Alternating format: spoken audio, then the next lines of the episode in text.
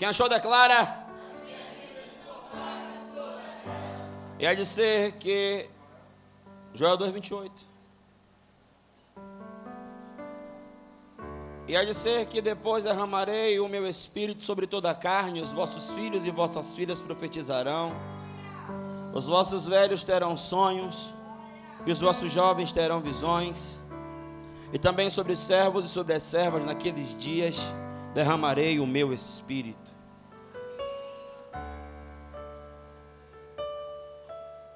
A promessa de infusão do espírito de derramamento do Espírito, para aqueles tempos, era algo atípico, era algo incomum, porque neste momento aqui, só quem recebia o Espírito Santo eram três classes de pessoas: eram os reis, uma unção de governo, eram os profetas, com unção profética, e o sacerdote, só esses três tipos de pessoa. No caso aqui, o sacerdote tinha que ser da tribo de Levi. Se você nascesse em uma das outras onze tribos, você não recebia. Quanto ao rei, tinha que ser da linhagem davídica. Se fosse fora da linhagem de Davi, sem chance. E o profeta, aí agora cabia a Deus levantar, escolher, dirigir, guiar, selecionar, separar, direcionar. Só que Joel, depois de uma crise catastrófica, porque o povo tinha se desviado dos caminhos do Senhor, e o povo começou a fazer o que era mal aos olhos do Senhor, e na antiga aliança, que não é o nosso caso, o povo colhe o mal que planta. Deus permite, então vem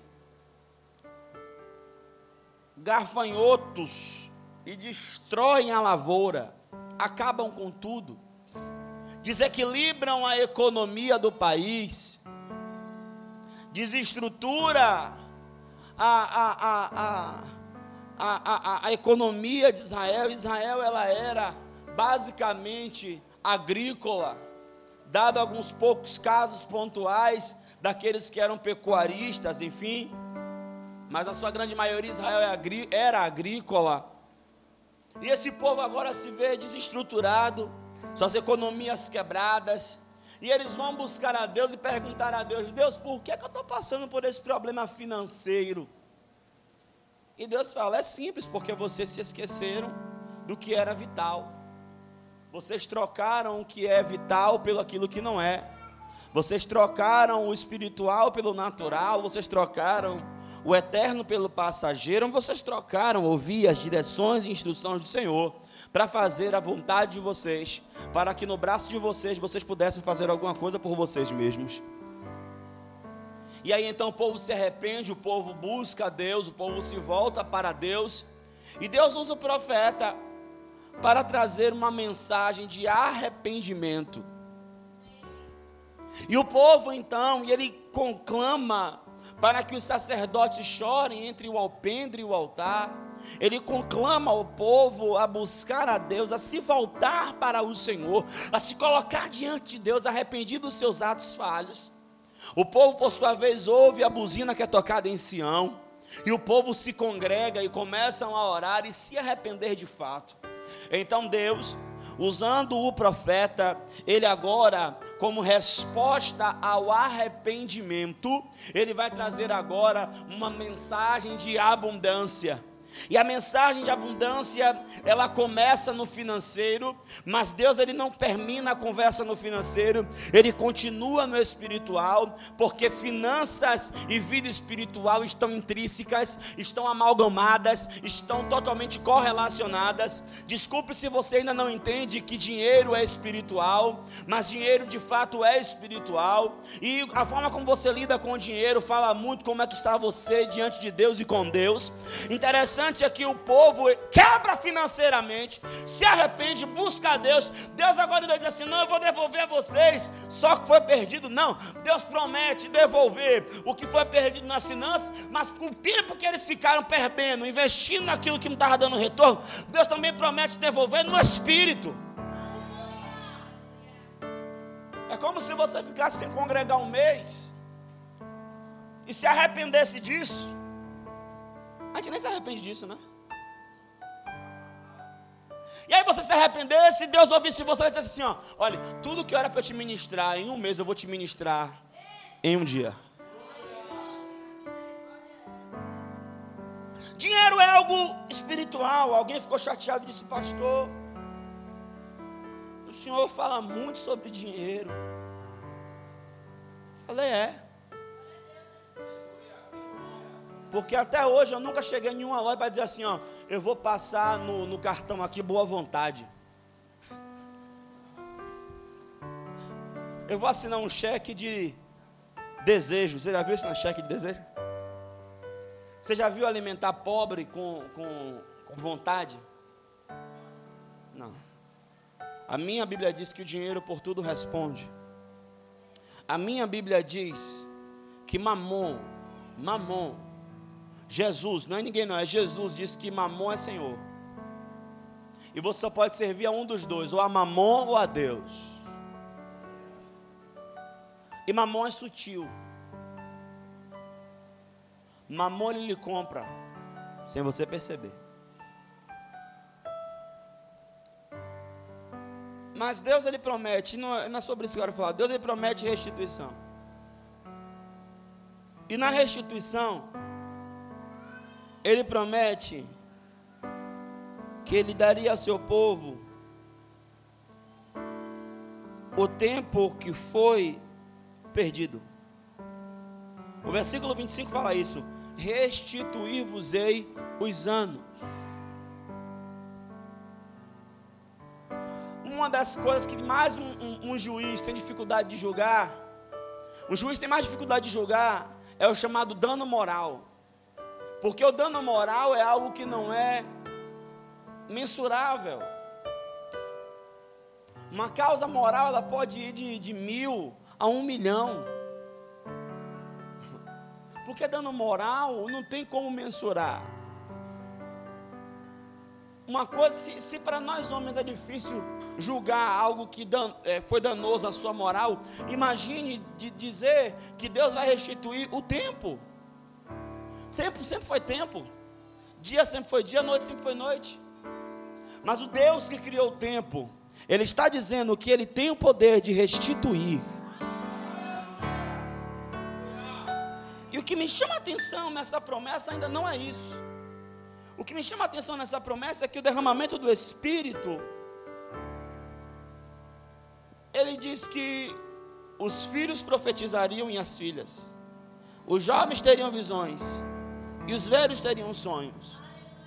Se eu fosse definir em uma palavra aqui, ó, filhos e filhas profetizando, jovens tendo visões e velhos tendo sonho, eu ia pegar essa palavra e definir em uma única palavra seria inspiração.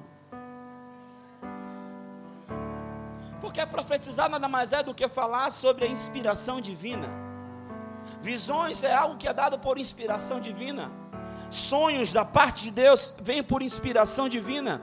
Então Deus está dizendo assim: ó, quando eu derramar do meu Espírito sobre toda a carne, a pessoa que é cheia do Espírito Santo, ela vai ter uma marca, ela vai ter algo que é sinal. O que é que ela vai ter? Ela vai ter inspiração.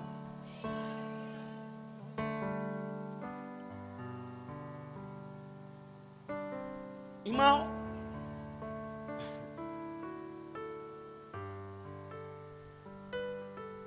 no dia que Deus soprou no homem e o homem inspirou pela primeira vez, ele passou a viver. Só que na cruz do Calvário alguém teve que expirar uma última vez. Pai, eu te entrego o meu espírito para que milhares pudessem inspirar e viver. Você não pegou essa revelação?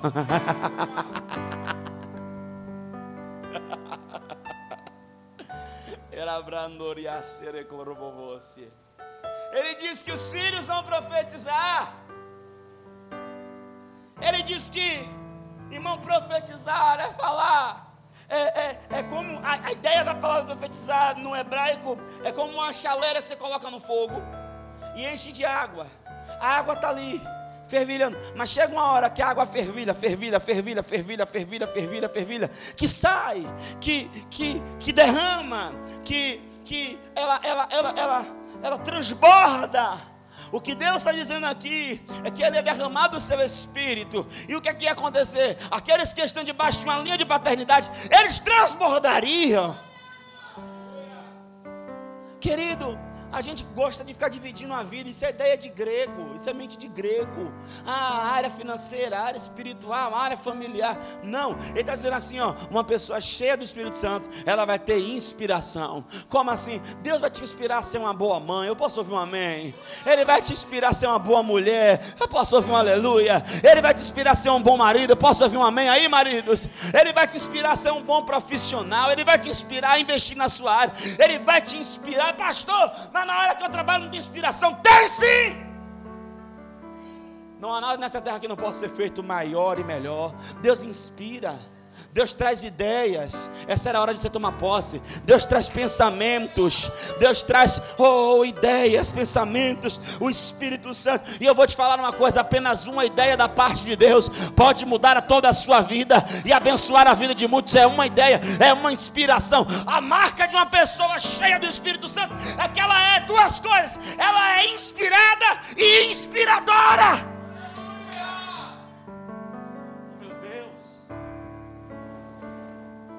Oh meu Deus, inspirados e eu, inspirado, eu vou profetizar. Agora, eu quero saber de você, igreja. Deus vai te, te inspirar a profetizar que você é preto, pobre, miserável, quebrado, duro, ruim. Não, não, não, não, não, não, não. Deus vai te inspirar a profetizar que você é saudável, você é curado. Oh, Deus vai te inspirar. Aleluia, aleluia. A inspiração que vem da parte de Deus é para te elevar, é para te levantar, é para te motivar, é para te lançar para frente. Ei, quem quer ver no chão é Satanás. Todo mundo que Deus viu cair, ele disse: Levanta! Até João, quando João viu Jesus, ele caiu como morto. Jesus levanta, João. Não é do ministério de Jesus. Jesus não está nas coisas de jogar para baixo. Ninguém inspirado por Deus vai te jogar para baixo. Ninguém inspirado por Deus vai te abater. Pelo contrário, ele pode até trazer uma palavra de confronto, mas isso não lhe abate, isso te levanta, isso te eleva, isso te melhora. Inspirado. Alguém cheio do Espírito Santo é inspirado a acreditar que dias melhores virão. Alguém inspirado pelo Espírito Santo não está preocupado, chateadinho, porque o ano está acabando. Alguém inspirado pelo Espírito Santo, ele entende que Deus trabalhou até aqui e pode trabalhar nesse final de ano. E esse final de ano tem surpresas da parte de Deus. Inspirado pelo Espírito Santo continua acreditando. Pastor, ele é assim, ele não muda. Mentira de Satanás. Alguém inspirado pelo Espírito Santo continua acreditando que Deus tem poder de transformar. E o que é que eu tenho que fazer? Fale comigo, Deus inspira. A gente profetiza. Aproveite, profetiza para alguém aí. Oh, desse jeito, irmão, com essa timidez, profetiza. Profetiza mulher rica, cabeção. Oxi. Profetiza. Oi? É. Profetiza, profetiza. Profetiza. Profetiza, irmão. Não para não. Não para não. Não para não. Não para não. Você vai quitar o carro antes do tempo. Você vai quitar a casa antes do tempo. Esse ano ainda é ano de mudanças. Oh meu Deus! Oh meu Deus! Oh meu Deus! Você vai dispensar trabalho.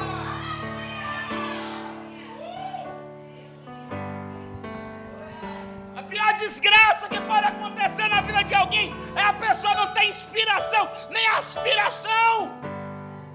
Morto não é quem está no cemitério, morto é alguém que não tem, não acredita em mais nada. Morreu. E eu estou muito inspirado, irmão.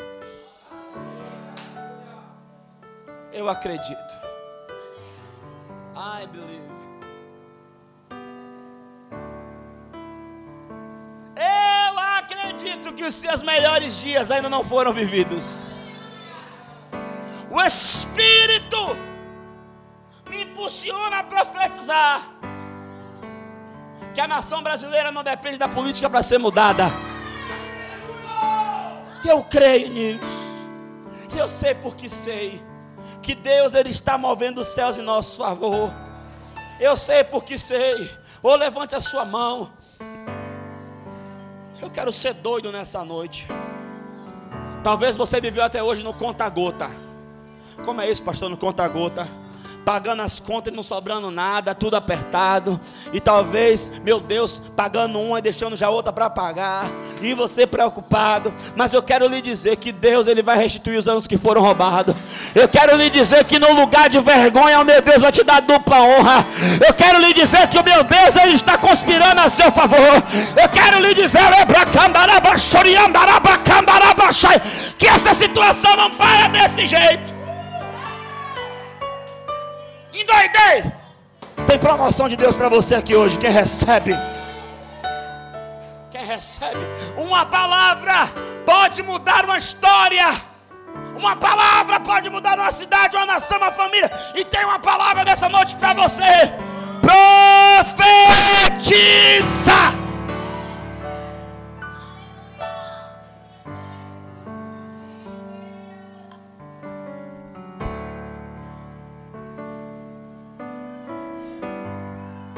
Quer ver? Quer ver? Quem tem o Espírito Santo aí dentro? Quem tem o Espírito Santo aí dentro? Aproveita que ele está aí dentro e profetiza. A Bíblia não diz assim, ó, deseje. A Bíblia diz profetiza. A Bíblia diz assim, ó, fique pensando sobre o negócio, a Bíblia diz profetiza. A Bíblia diz assim, ó, fique querendo, comente, tire foto, bote no Instagram. Não! A Bíblia diz profeta, calácia, badácio, profetiza.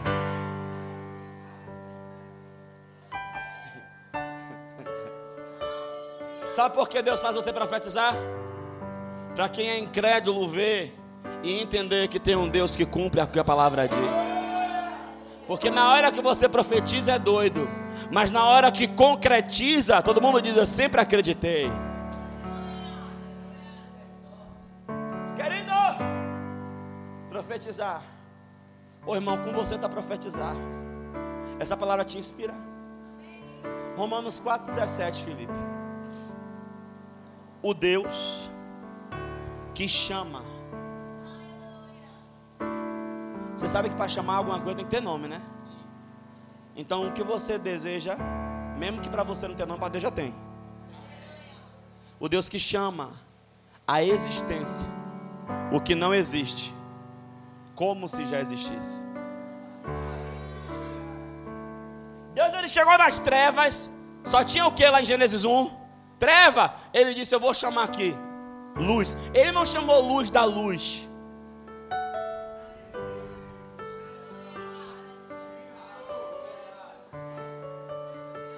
Sabe qual é o seu problema? Você quer chamar prosperidade da prosperidade. Não, Deus quer que você quebrado chame a prosperidade.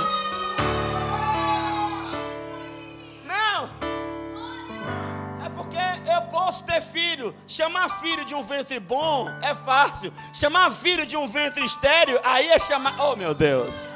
Aí é chamar o que não existe. Vocês estão aqui hoje? Não, eu, eu, eu, tô, eu tô alegre. Chamar a alegria da alegria é fácil. Dar risada com a alegria é fácil. Não, você vai chamar a alegria da tristeza. Como é, pastor? pastor, tem umas contas para pagar aí.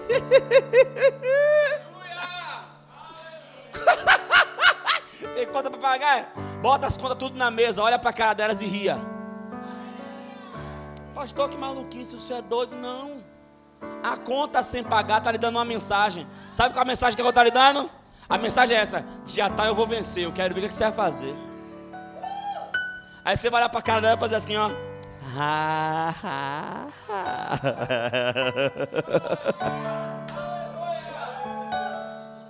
No dia que eu ver um passarinho cair duro de fome. E no dia que eu olhar para os campos e ver as flores tudo feia, aí eu paro de crer. Mas enquanto tiver flor bonita no campo, passarinho piano, eu tenho um sinal na terra de que meu Deus cuida de mim. Você precisa chamar a existência o que não existe. Pastor, como é que chama a existência? Ô, pastor, fulano na minha família não é crente. Não, Pai do Senhor, fulano. Primeiro dia ele vai dar risada, vai chamar de maluco. A partir do terceiro ele vai começar a responder. Uma hora dessa ele vem para a igreja e se converte. Chame a existência. Pastor, o clima lá no trabalho está tenso. Chega assim, ó. Obrigado, Pai, porque esse lugar é tranquilo. Esse lugar é maravilhoso. Hoje o plantão vai ser uma delícia. O tempo vai passar, nem vou sentir, Pai. Obrigado. Chame a existência. Qual é o problema da gente? A gente não quer chamar a existência de onde não existe. A gente quer chamar de onde já existe. E aprenda que as coisas se materializam no mundo do espírito para se manifestar no natural. Irmão, chegar, no, chegar num guarda-roupa cheio de roupa e dizer assim: Obrigado, pai, por esse guarda-roupa. É para qualquer um. Doideira você abrir o guarda-roupa e dizer assim: ó. Obrigado. Aí o guarda-roupa que está vazio fala assim: ó. Obrigado, obrigado, obrigado, obrigado.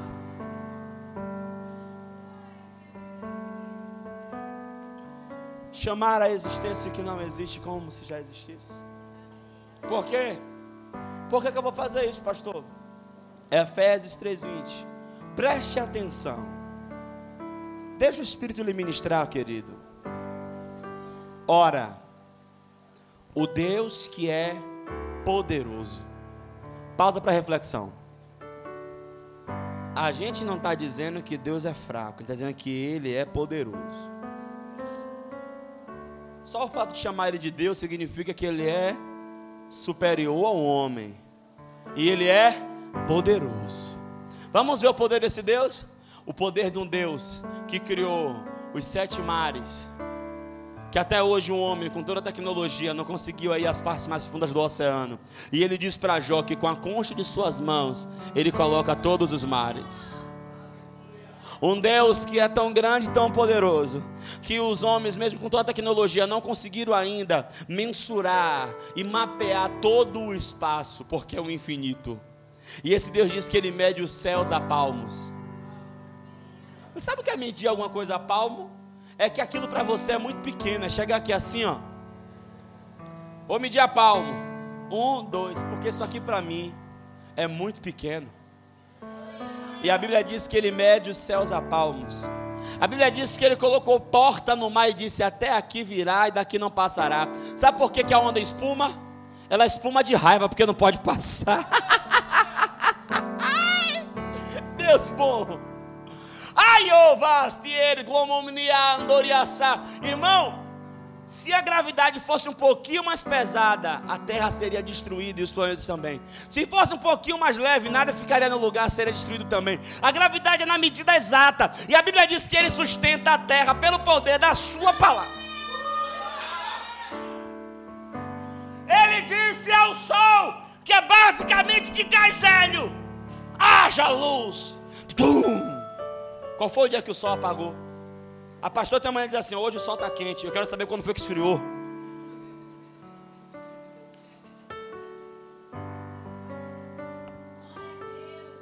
Sabe por quê? Porque Ele é, diga comigo, poderoso. Ele tirou 3 milhões de pessoas do Egito, sustentou durante 40 anos no deserto e fez entrar na terra prometida, porque Ele é poderoso. Ele pegou um povo escravo e fez vencer reis, ganhar batalhas. Ele pegou a banda de música, colocou na frente do exército e com música venceu a batalha. Deus gosta de fazer piada, viu irmão? Vencer guerra com música, só Ele faz isso. Por quê? Porque Ele é poderoso é essa situaçãozinha diante do seu Deus? Fala para mim. Poderoso. Ele é poderoso. Se ele fosse poderoso só para fazer o que eu preciso, já estava muito bom. Mas ele diz que ele é poderoso. Para quê? Ele ainda diz: para fazer. Aí eu tenho que fazer dancinha, irmão. Aí eu tenho que fazer a dancinha. Poderoso para fazer. Fazer o quê? Ó, ó, ó o termo, ó o termo. Infinitamente. Irmão, Não tem hipérbole no português que dê nisso, não. Porque infinitamente é assim, ó. Não tem fim. Só que é, é Deus faz assim, ó. Infinitamente para você, mas para ele é infinitamente mais. Você sabe o que é infinitamente mais? É Abraão dar o dízimo a Melquisedeque. E você lê em Hebreus que Deus recebeu em Abraão o dízimo de Levi. Oferta de Abraão, está no memorial de Deus. E a oferta de Abraão abençoar Abraão, Isaac, Jacó e chegar em Levi, a quarta de... oh, meu Deus. Isso é infinitamente mais, ou seja, é Deus trazer uma bênção tamanha que não alcançou só você, mas alcançou as próprias. Oh, Aí ele faz infinitamente mais além.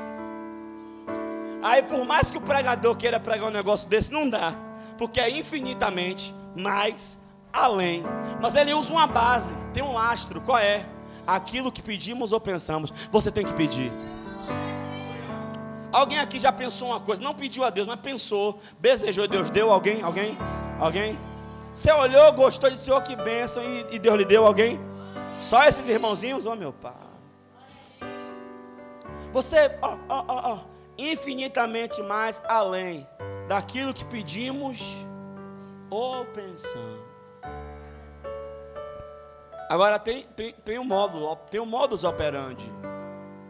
Qual é o modo de Deus operar, pastor? Segundo o poder que nós operamos. Tem que ter fé, querido. Profetizar falar sobre a inspiração de Deus. Não, as pessoas acham que profetizar é o Espírito Santo vir manifestar. Não, irmão, pelo amor de Deus, quem faz isso aí é em outro lugar, né? Não, não, ele não vai, ele vai te inspirar. A sua mente vai achar difícil. Seu cérebro vai calcular assim, ó, rapaz, mas isso não dá não. Mas você dentro de você o negócio diz assim, ó, vai, vai, vai. Mas você está assim, ó, mas puxa, rapaz, quando eu olho para isso, na minha condição não dá. Aí ele assim, ó, vai, vai, vai, vai. Porque, irmão, aqui nessa igreja, as pessoas com, compram casa, reformam a casa, compram carro sem dinheiro. E se vacilar, ainda pede troco. Casa sem dinheiro. Casa ou não casa? Ainda tira a lua de mel.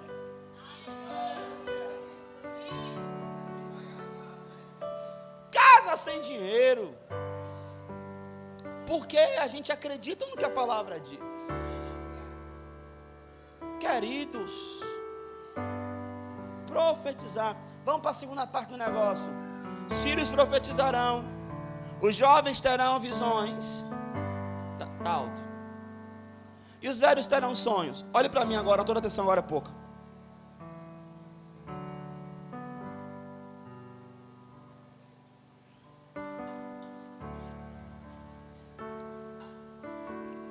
Eu quero que você agora. Vocês me ouvem bem? Eu quero que você agora veja um elefante. Veja um elefante. Vocês estão vendo um elefante? Tem um elefante aí na sua mente? Elefante. Elefante. O paquiderme. Tá vendo o paquiderme aí, o elefante? Tem algum elefante aqui? Deixa o irmão Edson quieto, irmãos.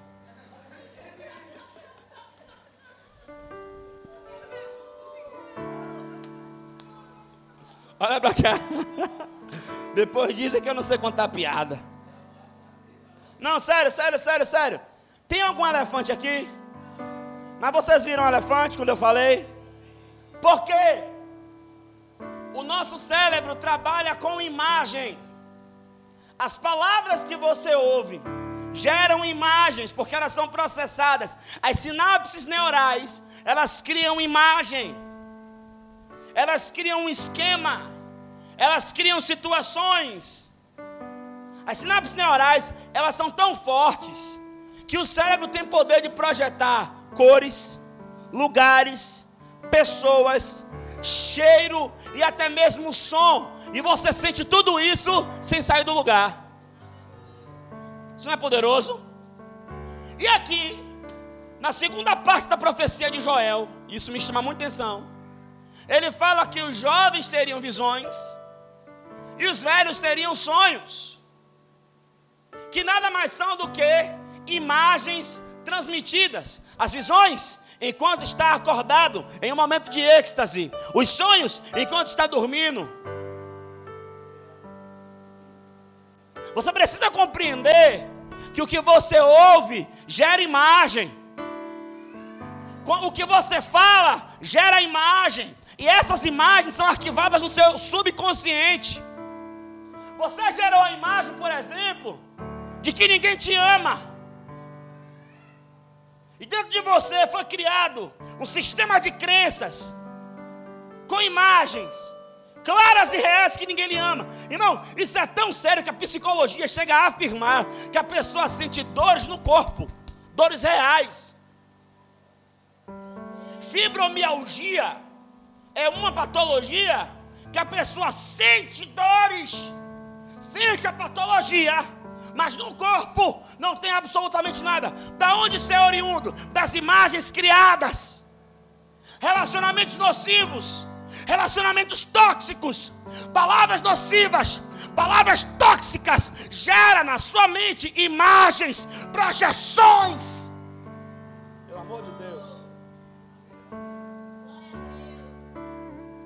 Está entendendo o que eu estou pregando aqui? Agora, o engraçado é que os jovens, ele consegue dar visão aos jovens enquanto estão acordados.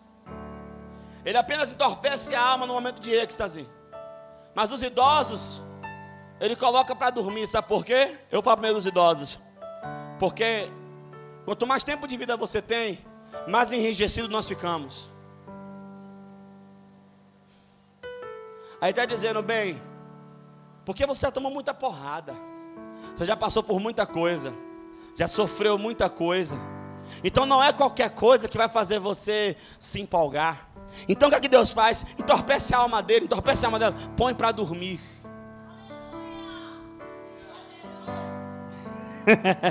e eu não falo esse dormir, esse dormir aqui não se aplica apenas ao estado normal. O que é está acontecendo? Estou com o nariz sujo, minha barriguilha está aberta. Por que vocês estão rindo?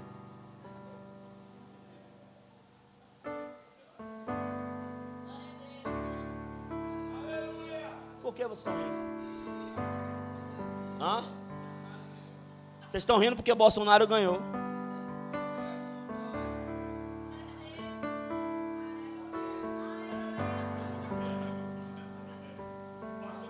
A barriguilha aberta, com o nariz sujo. Eu estou pensando que é alguma coisa no meu cabelo, sei lá. Estão rindo porque Bolsonaro ganhou.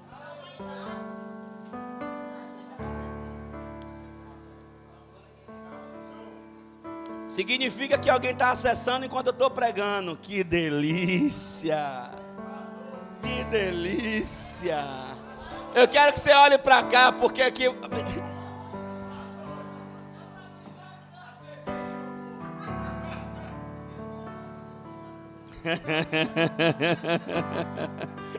Na graça isso não acontece, não.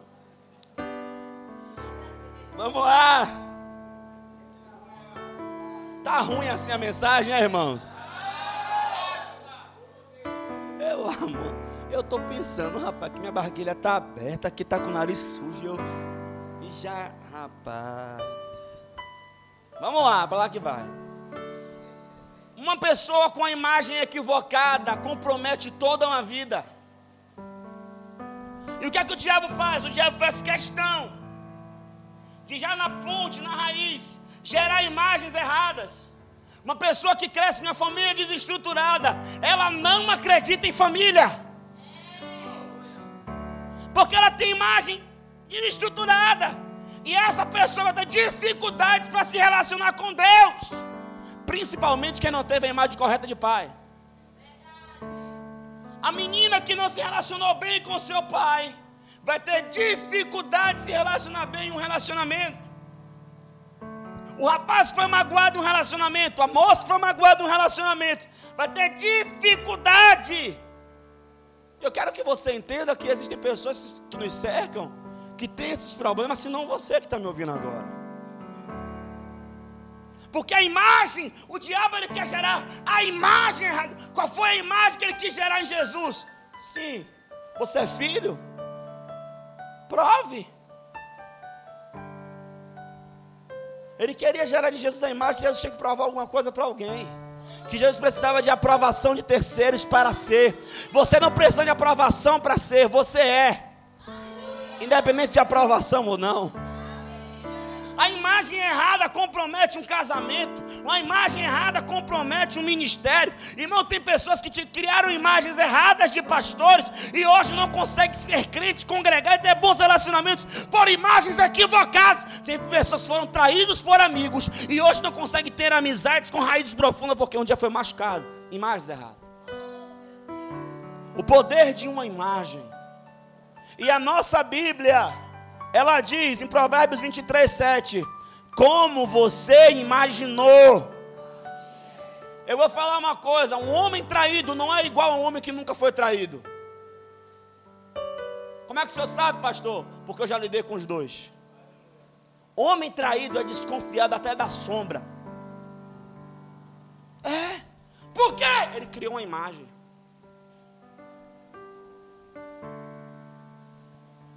E agora Deus ele quer quebrar essas imagens erradas. Deus ele quer tirar essas imagens erradas. E como é que essas imagens, pastor, são? Pega uma vassoura. Essas imagens, elas não são desconstruídas da noite para o dia. Por isso eu quero falar uma coisa para você, quem está me ouvindo aqui. Você precisa ganhar a pessoa que está do seu lado todos os dias. Uma imagem errada, ela não é, não é, que nem, não é que nem computador. Aliás, é. Mas no computador é assim, ó. Você só substitui um software, não quando você exclui, mas quando você coloca outro no lugar.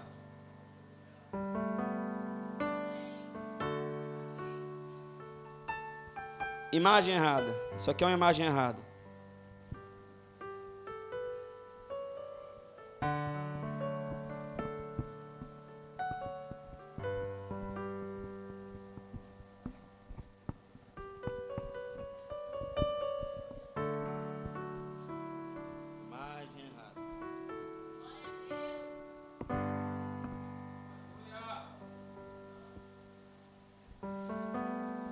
Pouco a pouco. E como é que é feito isso? Pela palavra. Rogo-vos, pois irmãos, pela compaixão de Deus que apresenta Deus vossos corpos, e sacrifício vivo, puro, santo agradável a Deus, que é o vosso culto racional, e não vos conformeis com esse mundo, com que nesse mundo há, mas transformai-vos pela renovação do vosso entendimento, para que experimenteis que seja boa, agradável e perfeita vontade de Deus. É um processo. Eu tenho que todo dia, todo dia, todo dia, todo dia, todo dia, todo dia. É que nem quando a pessoa faz tratamento de reumatismo, ela toma todo dia uma dose de bezetacil. É todo dia, todo dia, até que vai entrar no seu organismo, até que vai fazer parte do seu sistema imunológico. Ei, isso aqui é seu sistema de defesa. Esse aqui é seu sistema imunológico. Você precisa todo dia tomar uma dose disso aqui, para quando o diabo quiser querer criar uma imagem. Qual a imagem? Tem pessoas que se sabotam. Tá tudo certo na vida dele, rapaz. Aí o diabo vem assim, ó, não vai dar certo não. E ele começa a pensar, pô, é mesmo, não vai dar certo. Eu tenho que criar um plano B e não vai dar certo. Não vai dar certo por quê? Quem foi que disse? A pessoa está bem num relacionamento, do, do, nada o diabo vem dizer assim, ó, ela não gosta de você. Isso já aconteceu com você? Nunca pensou isso não? Você nunca pensou assim, eu sou muito feio? Ninguém gosta de mim? Ninguém me ama? Não, você nunca pensou essas coisas? Poxa, comigo as coisas não dão certo. Pô, para mim tudo é mais difícil. Nunca pensou essas coisas? Não? Sabe por que você nunca pensou essas coisas? Porque criaram a imagem certa em você.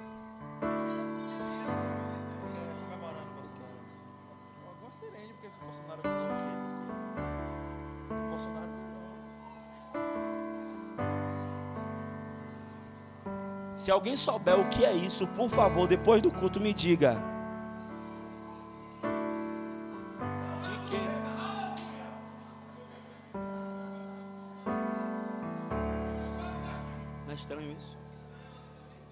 Também. Sim, mas por quê? Vamos lá. Irmão, seu nonato na Raidilda plantou a imagem certa de Romo. É por isso que Rubens é nojento, é um nojo, Rubens. Rubens se acha, já percebeu? Desse tamanho, irmão. Já viu como ele anda? Olha como ele anda.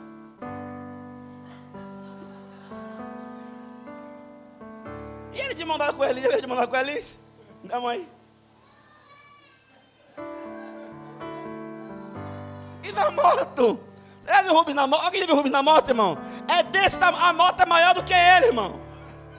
Ele aí, ó. Tem que jogar capoeira. Bota aquele capacete do Giban, do Power Ranger. Não, eu estou falando sério. Porque os pais plantaram na cabeça deles, é sério. Que eles são amados. Que eles são sucesso que eles têm uma família. Irmão, essas são imagens que você que é pai, você que é mãe, é responsável de gerar essa imagem nos seus filhos. Por quê? Porque tem moça que se aventura em relacionamento, você vê que ela não é bem tratada, o cara não cuida bem da moça, e a moça está ali. É, porque ela é carente afetivamente. O pai gerou uma imagem errada dentro dela. Irmão, eu quero ver qual é o macho que vai tratar Sofia mal e ela ficar com ele. Quero é ver no dia que ele olhar para ela assim, você é feia, ela vai olhar assim, ó. Aonde? Porque eu plantei na cabeça dela, você é linda, você é uma princesa, papai te ama. Quando ela fazer 15 anos, eu vou chamar ela para sair, vou levar ela no jantar, vou dar flores, vou abrir a porta do carro para ela. Vou puxar a cadeira da mesa, botar ela para sentar, jantar com ela, dar um anel a ela. E vou dizer assim: ó, se o homem não lhe tratar desse jeito, ele não lhe merece. Ele não é do seu nível. Uma princesa. Pastor, ela não vai achar no seu mundo.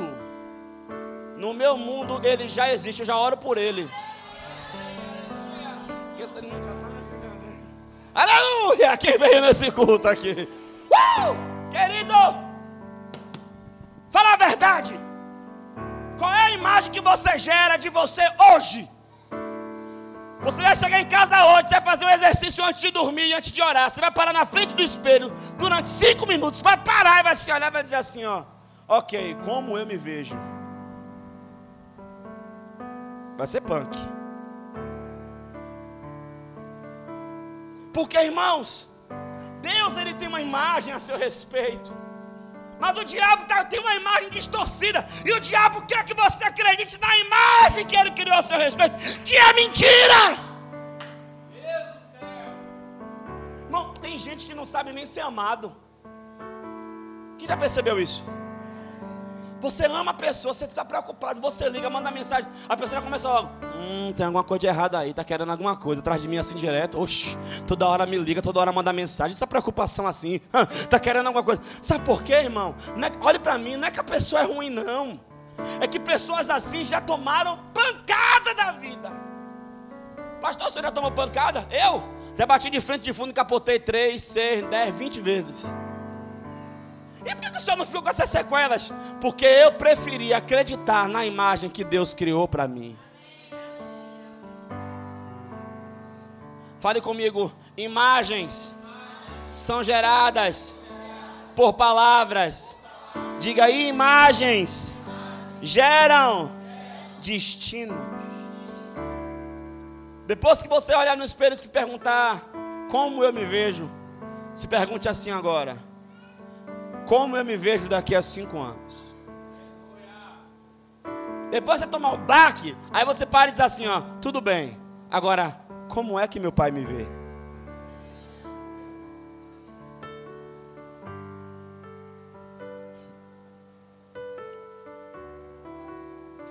Não deixe que uma imagem equivocada tire você da rota do sucesso.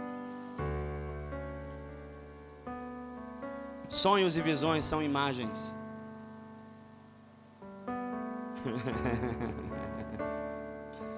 Sonhos e visões são imagens. Oh meu Deus. Sabe, eu, eu, eu, eu não tenho muitos sonhos. Quem sonha mais lá em casa é a pastora. Eu tenho visões de olhos abertos. E visão tem pelo menos três tipos. Tem o êxtase total, é o momento que você cai em êxtase. Tem o vislumbre, você está aqui daqui a pouco. Não é verdade?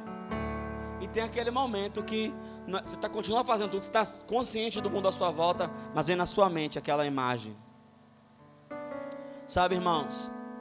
E o diabo também ele gosta de dar sonhos e visões. Aprenda a discernir as coisas também. O seu marido, o seu irmão, o seu filho, não sei, está trabalhando, aí vem aquela coisa na sua cabeça. Ele vai morrer. Você não tem que acreditar que essa é a vontade de Deus, porque Deus não está no negócio de matar. Você tem que entender, Satanás é mentira, ele não vai morrer coisa nenhuma. Os anjos de Deus acampam ao redor dele, está guardando ele, ele está debaixo do sangue. Você tem que pegar isso, se levantar em autoridade e não aceitar. E mesmo quando você tiver uma imagem, um sonho a seu respeito, cancele, anule, quebre, desfaça, porque ele já nos deu poder. O que você tem que entender, aleluia, é que o seu pai tem a visão correta. Qual é a visão que meu pai tem para mim, pastor? Jeremias 29. Versículo 9. Eu gosto da versão de King James quando fala assim: Eu é que sei que pensamentos que eu tenho ao seu respeito, diz o Senhor. Pensamento de te fazer prosperar e não de lhe causar dor nem dano algum.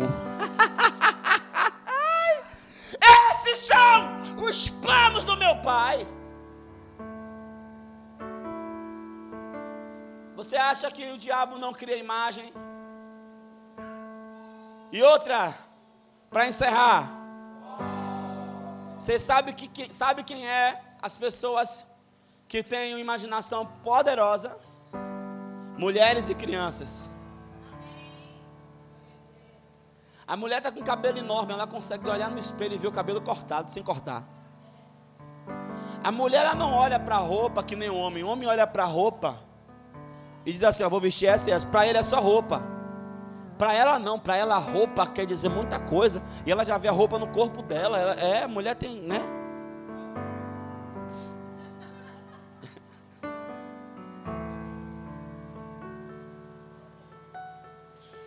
Sabe, irmãos? E o diabo tem feito o que ele fez desde lá no início com Eva. Por isso que 1 Coríntios 11, versículo 3 diz assim, ó: Eu temo que alguns de vós sejam engoldados como Eva foi engolada pela serpente. Tem muita conversa de serpente plantando em cabeça de mulheres por aí. E criando as imagens erradas. Cria a imagem certa. Os casados que estão aqui, digam amém, por favor. Você que é casado, feche seus olhos agora. Eu quero que você se veja muito velho com a sua esposa muito velha. De cabelo branco. Você consegue ver isso? Se for o caso, de cacete na mão. Se você está tendo dificuldade de enxergar isso, é porque o diabo está plantando uma imagem errada no seu casamento. E eu cancelo essa imagem agora no nome de Jesus. Abram os olhos. Você que é pai, você consegue ver seus filhos grandes? Irmão, Juninho vai ser bonito, irmão. Eu sei como é meu filho grande. Vai ser um homem zarrão, carinhoso, simples. Eu, eu, eu, irmão, eu, ah, pastor, você está vendo porque agora? Não, antes meu filho nascer, eu já sabia como ele era. Eu vi. Eu vi. Você sabe qual é o poder de uma visão? Eu vou ensinar vocês o poder de uma visão. A visão ela tem o poder de não fazer você desistir. Porque você viu. Quando você desejou uma profissão, quando você desejou uma casa, quando você desejou alguma coisa, e você viu, você disse: é isso. Você sabe como é, sabe a cor, o gosto, a textura. Você pegou, você viu, você sabe como é o negócio. Depois que você sabe como é o negócio, irmão, já foi. E eu vou lhe falar. Pastor, como é que tem um casamento à prova de, à prova de crise? Que quer aprender? Tenha visão. Que visão? A visão correta de o que é um casamento. Se você souber o que é um casamento de verdade, vai dar um bocado de pepino, mas você vai passar.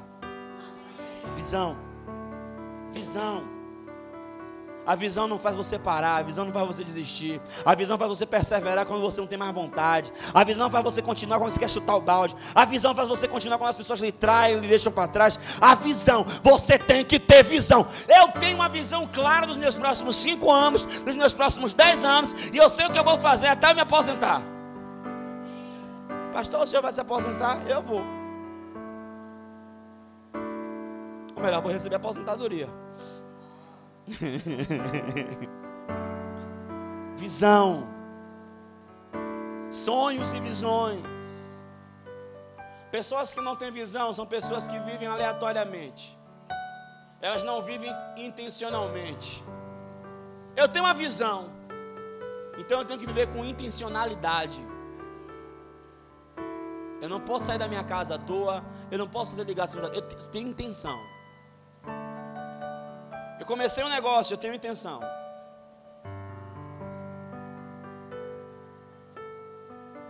E minha intenção ultimamente é perder peso. Obrigado, Felipe. Só você acredita nisso.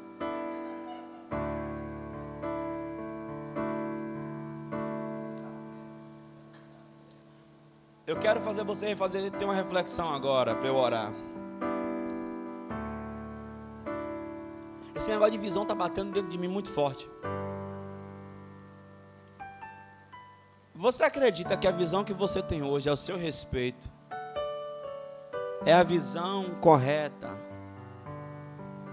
que Deus tem a seu respeito? Porque aqui nessa igreja eu, eu, eu, eu, eu, eu comecei a rebanhar muita gente. Gente desacreditada gente que não achava que ia dar certo, gente que não achava que ia chegar em lugar nenhum, gente sem perspectiva, sem aspiração. E com o tempo o ensinamento da palavra, as pessoas começaram a entender e a comprar a ideia de Cristo e começaram a mudar.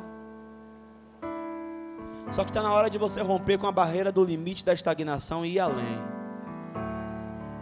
E a pergunta que eu quero fazer para você hoje é: você tem a visão correta que Deus tem para você? Pode pensar, é de graça.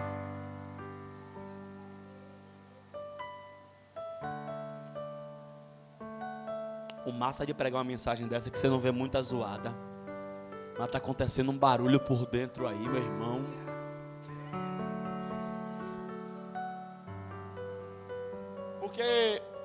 Falar de mim, talvez você possa se enxergar ou não. Eu tinha um complexo de inferioridade. E a origem do meu complexo era porque eu me sentia abandonado pelo meu pai biológico. Eu nunca tive uma explicação plausível. E em virtude desse complexo de inferioridade, eu queria sempre ser o centro das atenções. Como vocês podem notar, eu não nasci com olhos verdes, com cabelo liso. Não nasci muito forte, como você pode observar muito bem. Então eu percebi que a única coisa que me restava era o humor, era ser carismático. Então eu fazia questão de fazer todo mundo à minha volta rir. Porque eu queria ser o centro das atenções, mesmo sem saber. Isso é um diagnóstico que eu tenho hoje. Eu queria ser requisitado. Eu queria que as pessoas gostassem de mim. Eu queria que as pessoas me quisessem nos lugares. E eu fazia de tudo para chamar atenção. Desde as coisas mais ridículas, as coisas mais simples. Até que um dia o Espírito me fez entender que eu não precisava disso. Que essa visão era uma visão equivocada. Que existia pessoas que me amavam sim, do jeito que eu era. E o que me tornava valorizado não era as brincadeiras, o fazer os outros irem eram outras virtudes que eu tinha, que eu colocava em segundo plano, porque eu queria ser a evidência, eu queria ser o centro, eu queria ser requisitado. Eu era ciumento. Vocês conseguem acreditar nisso, irmãos? Eu era ciumento. E ciúme é uma disfunção. Ciúme é você não saber o lugar que você ocupa na vida do outro. É você achar que qualquer pessoa pode te roubar do lugar da vida do outro. E Deus tratou comigo essas coisas. Por que Deus tratou comigo? Porque Ele me casou com uma mulher que era ciumenta. Pastor, pelo amor de Deus, a pastora tinha ciúme do Senhor. Você crê nisso? Você vê que é uma visão, é uma imagem tão equivocada que a pessoa consegue ter ciúme. Eu não vou dizer disso porque Jesus morreu por mim, mas da pessoa que vos fala. Até que ela também entendeu o lugar dela. E hoje, querido, o meu papel é lhe destravar. Mas eu quero lhe dizer que, às vezes, viu, maridão? Minha mulher é doente, pastor, é ciumenta. O problema não é o ciúme, o ciúme é só um galho. Vamos procurar raiz para cuidar. Porque às vezes, irmão, o que a gente tá, a gente quer tratar os sintomas e Deus quer tratar a raiz. A pessoa que é muito braba foram pessoas que tiveram que lutar na vida. Mas lutar, lutar e lutar contra todos, contra todos e algumas vezes até contra si mesmo. Aí você não sabe, pô, fulano é pavio culto. Não é que fulano é pavio culto, é que fulano dentro dele criou uma imagem. Na vida eu só consigo vencer de uma forma, brigando. Pode ver, pessoas que não tiveram nada fácil na vida, que sofreram, que foram passadas para trás, elas não conseguem nem, nem argumentar. Não é que não são inteligentes, não, são muito inteligentes. Mas na hora falta a palavra, e aí só resta o quê? Porque essa é a imagem que ficou registrada lá. E Deus te trouxe aqui para ouvir isso porque Ele quer te curar. Ele quer que você tenha a visão correta. Ele quer que você tenha a visão certa. Porque como você imaginou, assim é. Eu estou diante de pessoas poderosas, com futuros poderosos pessoas que Deus chamou para romper, para ir além, para crescer. Deus ele quer gerar aqui nessa noite um Yas Xará. Ele quer te curar para você servir para curar a outros.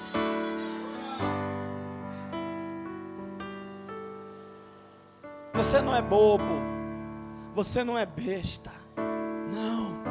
Essa é imagem errada.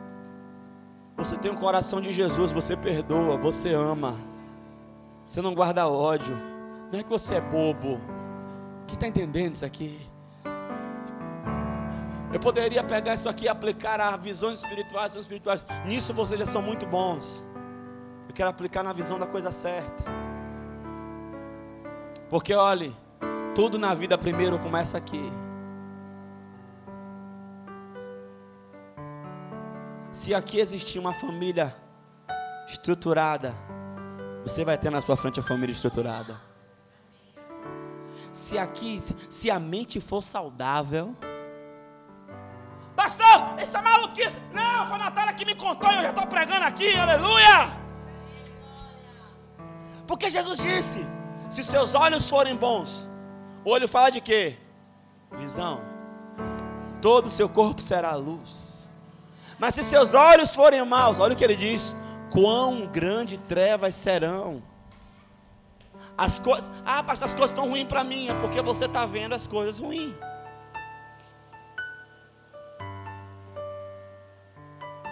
Ah, pastor, não me dou bem com o Felipe, é porque você não se vê dando bem com o Felipe. No dia que você vê se dando bem com o Felipe, você está bem com o Felipe. Pastor, é sério, é mesmo com esse bigodinho de arame farpado aí. Querido, veja. Veja. Veja. Veja. Veja. Não se veja mais com os sentimentos nocivos. Essas dores da alma. Deus quer te curar disso. Veja. Não importa o que fizeram com você. O que importa é o que você vai fazer com aquilo que fizeram de você. Você pode escolher ser uma pessoa amargurada e ficar contando para todo mundo a sua história de dois sofrimentos que você passou, que outras pessoas passaram por coisa igual ou pior, ou você pode escolher transformar essa história de dor de sofrimento em uma história poderosa de milagre, de transformação. Aleluia. Você pode ressignificar a dor, transbordar nessa noite e entender que Deus tem algo melhor para você. Mas o que você precisa é se enxergar. Feche seus olhos.